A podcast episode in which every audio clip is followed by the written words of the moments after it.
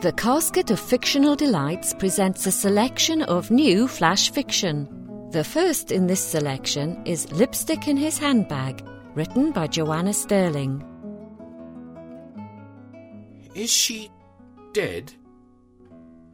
David, a plump, balding, middle-aged man, wearing a tan-coloured raincoat and holding a Tesco's carrier bag, asks, "Are you sure?" The care worker looks at David, and with a well-practised, sympathetic half-smile and slight inclination of the head replies, "Yes, I'm sorry. She slipped away peacefully about half an hour ago. I believe someone tried to ring you." "A message was left on my phone. I came as soon as I got it. You're sure she's dead? There's no doubt." "Would you like me to get you a cup of tea?" "No! No, I want to see her." "Of course. You'd like to say goodbye." The care worker leads David along a carpeted corridor, past prints of rural landscapes. At the door at the end, he hesitates on the threshold of the room. Lying in the bed, eyes closed, is an old lady. Her white hair has been smoothed, and she's wearing a salmon-pink nightie buttoned up to the neck. David approaches, places the Tesco's bag on the end of the bed, and reaches into the bag, withdrawing a small mirror with a gilt handle. Walking to the head of the bed, he bends over, holding it close to the old lady's mouth. "Yes, you're right. She's really dead. At last." Again, from the Tesco's bag, he withdraws a lipstick, and holding the mirror, paints his lips bright red. Finally, he takes out a black patent leather handbag, puts in the mirror and the lipstick, and snaps it shut with a satisfying click. He takes off his raincoat, stuffs it in the Tesco's bag, and hands it to the care worker. "Could you get rid of this for me? I won't be wearing it any more." He turns and leaves, swinging his hips and handbag in unison.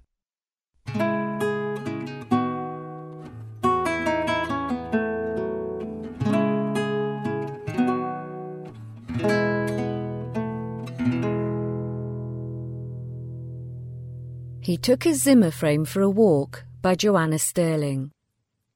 One of the wheels catches on a paving stone. The Zimmer frame lurches to the left into the gutter. Tom tugs to dislodge it, a discarded crisp packet entangling itself in the spokes. He found the Zimmer frame in a rubbish bin round the back of the hospital. He spent two hours cleaning it and tying ribbons around the handlebars. He's chosen lilac. It's Mary's favourite colour.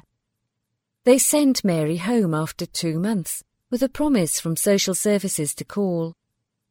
They came once, but what with the cutbacks and all, it was left to Tom to look after Mary. Now Tom's taking matters into his own hands. Mary's not been out of the house for two months. They're going for a walk, their first walk together in four months, just like they used to before the accident. The car didn't stop, sped right through the red light. Mary was fortunate, just a fractured hip, leg and pelvis. The baby buggy didn't stand a chance. Smashed straight into it, crushing the frame against the railings. All Mary could hear was the bip, bip, bip of the green man, telling her it was safe to cross, and the toy mobile hanging limply from the double buggy, still playing Three Blind Mice. Yes, Mary was the lucky one.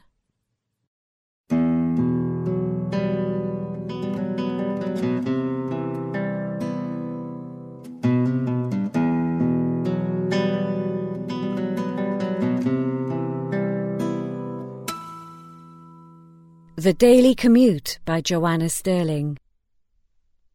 You are our daily companion. We stand, sway, jostle and lurch. We don't notice the views you provide as we hurtle past. Back gardens with paddling pools and washing lines. At the hub of the city you disgorge your reluctant cargo. Like ants we scurry to our offices, returning hours later to our favourite carriage for the journey home.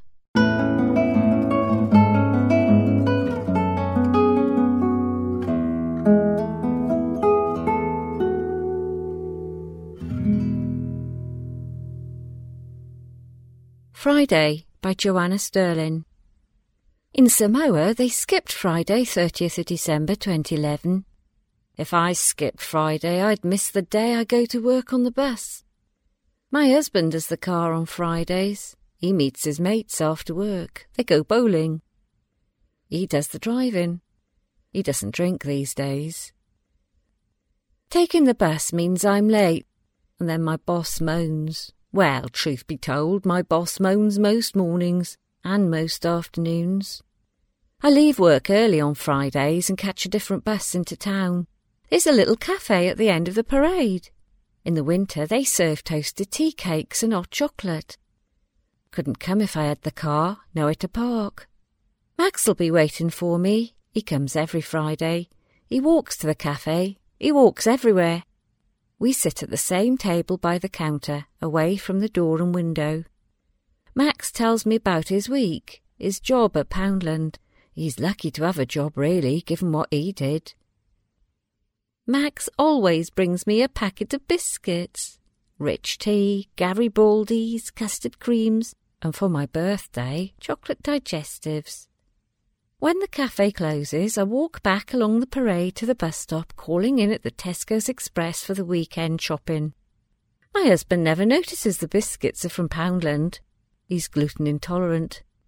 I wouldn't want to skip a Friday.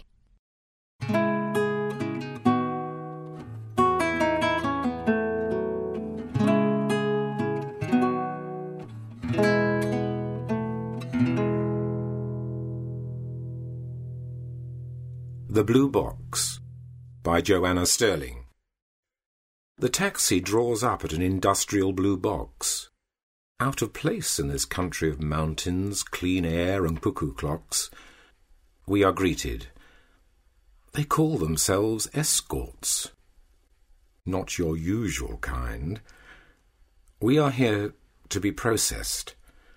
I am here to support, to bear witness. This is your choice. Oh, papers to sign, always papers to sign. I see you have bought your father's fountain pen. Blue-black ink flows freely from the nib. They ask, are you sure? They need you to be sure. Down in one. D- don't sip it, that's no good. This first to lay a resting place for the second. Then we wait. Now the hemlock. Again, down in one. Swiss chocolate to mask the taste. My mask must not slip. No fissures to show yet. Praline is your choice. I sit beside you now. Stroke your hand. I remember when you held my hand across the road, picked me up when I fell off my bike, consoled me when my lover dumped me. This is my choice. The lid of the blue box is open now. Your spirit free. You made your choice.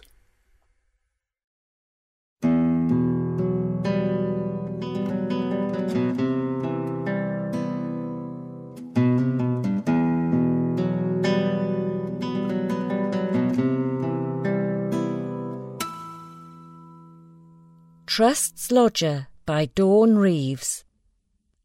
Doubt follows me around the flat, humming like a faulty plug socket, always about to threaten a nasty shock. It's clear we've become too close. The choice of cereal takes up the morning. Words run and hide whenever I pick up my pen. Ums and ers abound. Tension mounts when her boyfriend Fear starts staying over. I ask my friends for advice. Disapproval turns her nose up and shakes her head in reproach. How could you get yourself into this situation? Contempt wants me to evict out immediately. Apprehension isn't too sure. Distraction suggests a trip to the seaside. I like the idea of a cone of chips on the pier, but find myself in a quandary. Interest wants to know the basis of the tenancy. What did I say when Doubt first moved in? I struggle to remember. She popped round now and again, but it was never meant to be permanent. When it all feels too much, I go to my parents for the weekend. Mum says I've got plenty of room and that I should try and understand why Doubt has turned up now. My dad encourages me to tell her how I feel. Being the child of openness and honesty is irritating. I know they're right. It's time to square up to the situation. So I ask her to meet me for a drink. The pub is quiet, the atmosphere relaxed. I opt for the house red, and I start to wonder if there's really a problem. Doubt is hesitant, but loosens up when I remind her that I'll always be there for her. I just need some time to remember who I am.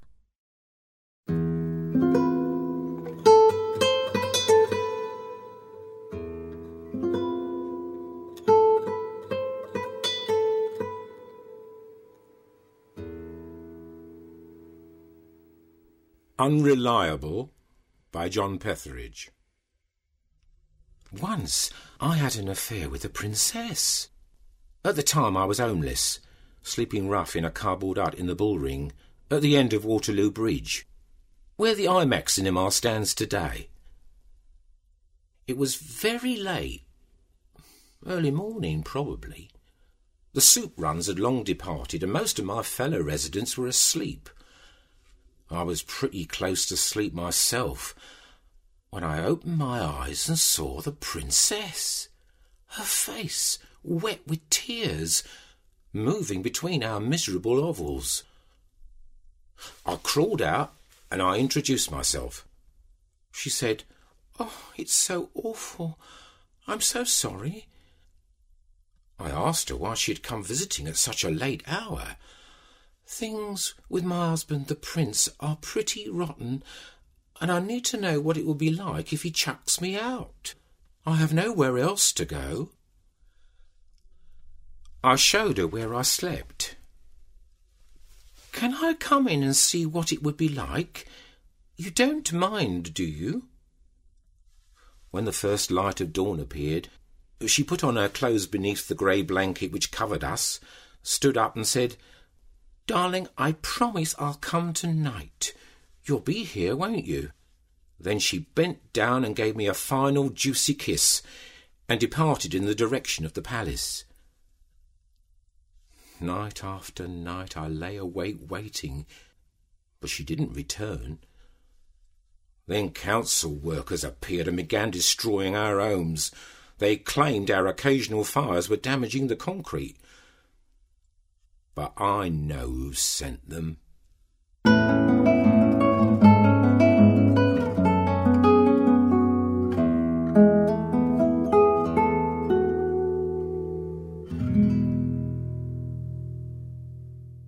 Toothpaste Tubes by Joanna Sterling.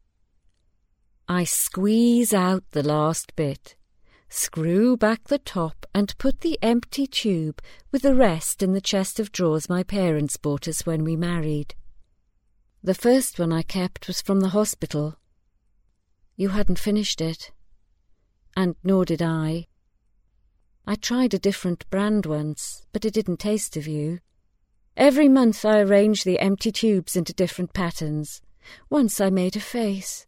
Its eyes stared back at me with tears of discarded toothpaste. Jack says I should toss them all away. He says chuck everything. Maybe next month.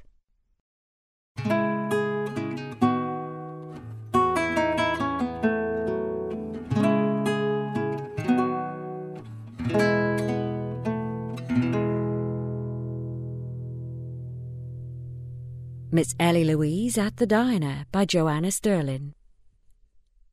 I knows he's a-looking at me. I just knows he is, staring with that there green glass eye of his. Willin' me to go over and ask for some sugar to go in his foul-tasting coffee. Every time I takes a sip, I sees him smirking. He knows it tastes bitter, tastes of chicory. He came over an hour or so ago, wearing that cooking-fat splattered apron of his, brought me's a piece of his mother's homemade key lime pie. I knows how long it's been out under that there dusty glass dome. It was there last week. He leaned right close. I could smell his sweat. Can't have washed for a month. It must have been then he took my black glove. It was right there, on the counter next to me. I sees him put something into the front pocket of that there apron of his. Then he goes and slips both hands in and begins to fondle. Thinks I don't notice. I swear I hears a low moan. Disgusting. Mister Edward wouldn't have allowed him to do that. Mister Edward would have got sugar for his sugar. Mister Edward was a real gentleman, Mister Edward was. I'll just go right on sitting here and wait till a bus comes. One'll be along soon. I'll get's the first one that's going in a town. It's not so late.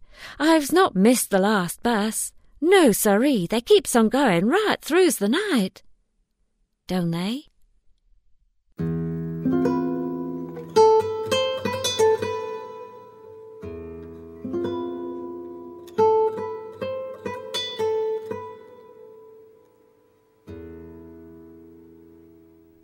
The Last Straw by Joanna Sterling. Eric held the present in his large hands, surprised at its weight.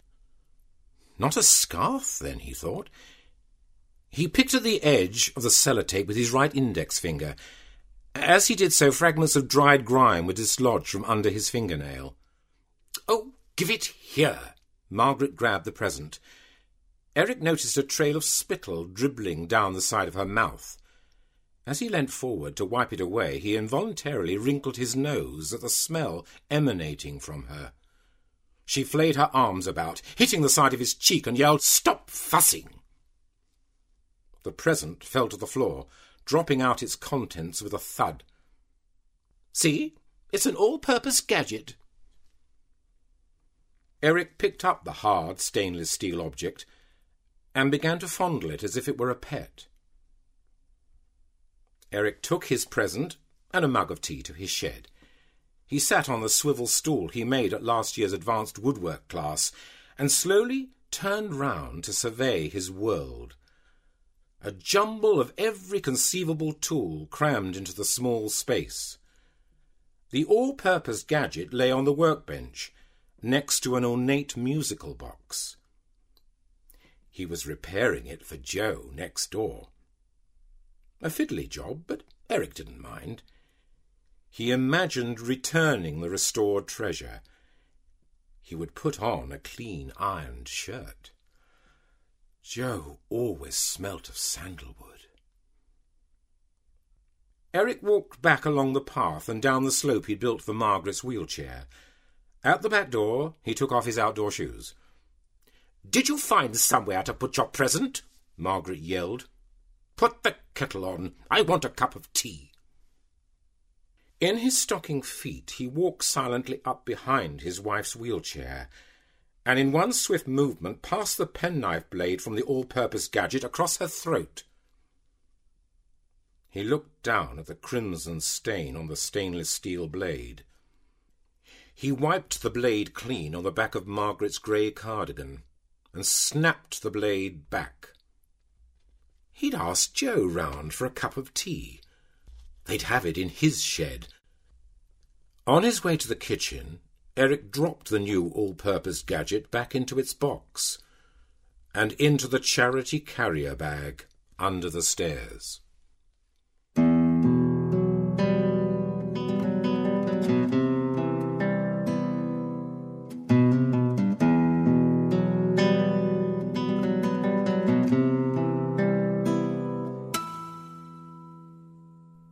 Timeline by Joanna Sterling. I stand at the apex of the time. One foot in each hemisphere, this narrow piece of metal divides the world, east and west, rich and poor, the liberated and the repressed, the haves and have-nots. Every time I visit Greenwich Park, I stand on this spot. As a child I came with Dad.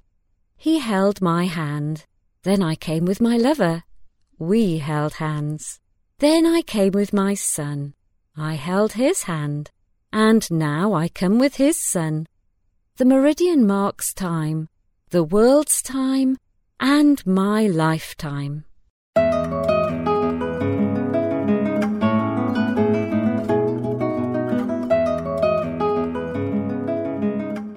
This selection of new flash fiction was written by Joanna Sterling, John Petherbridge and Dawn Reeves, and read by Keith Morris and Mena Boncells. Don't forget to download next month's Storycast from the Casket of Fictional Delights at the casket dot co dot u k, where you can find more flash fiction and short stories.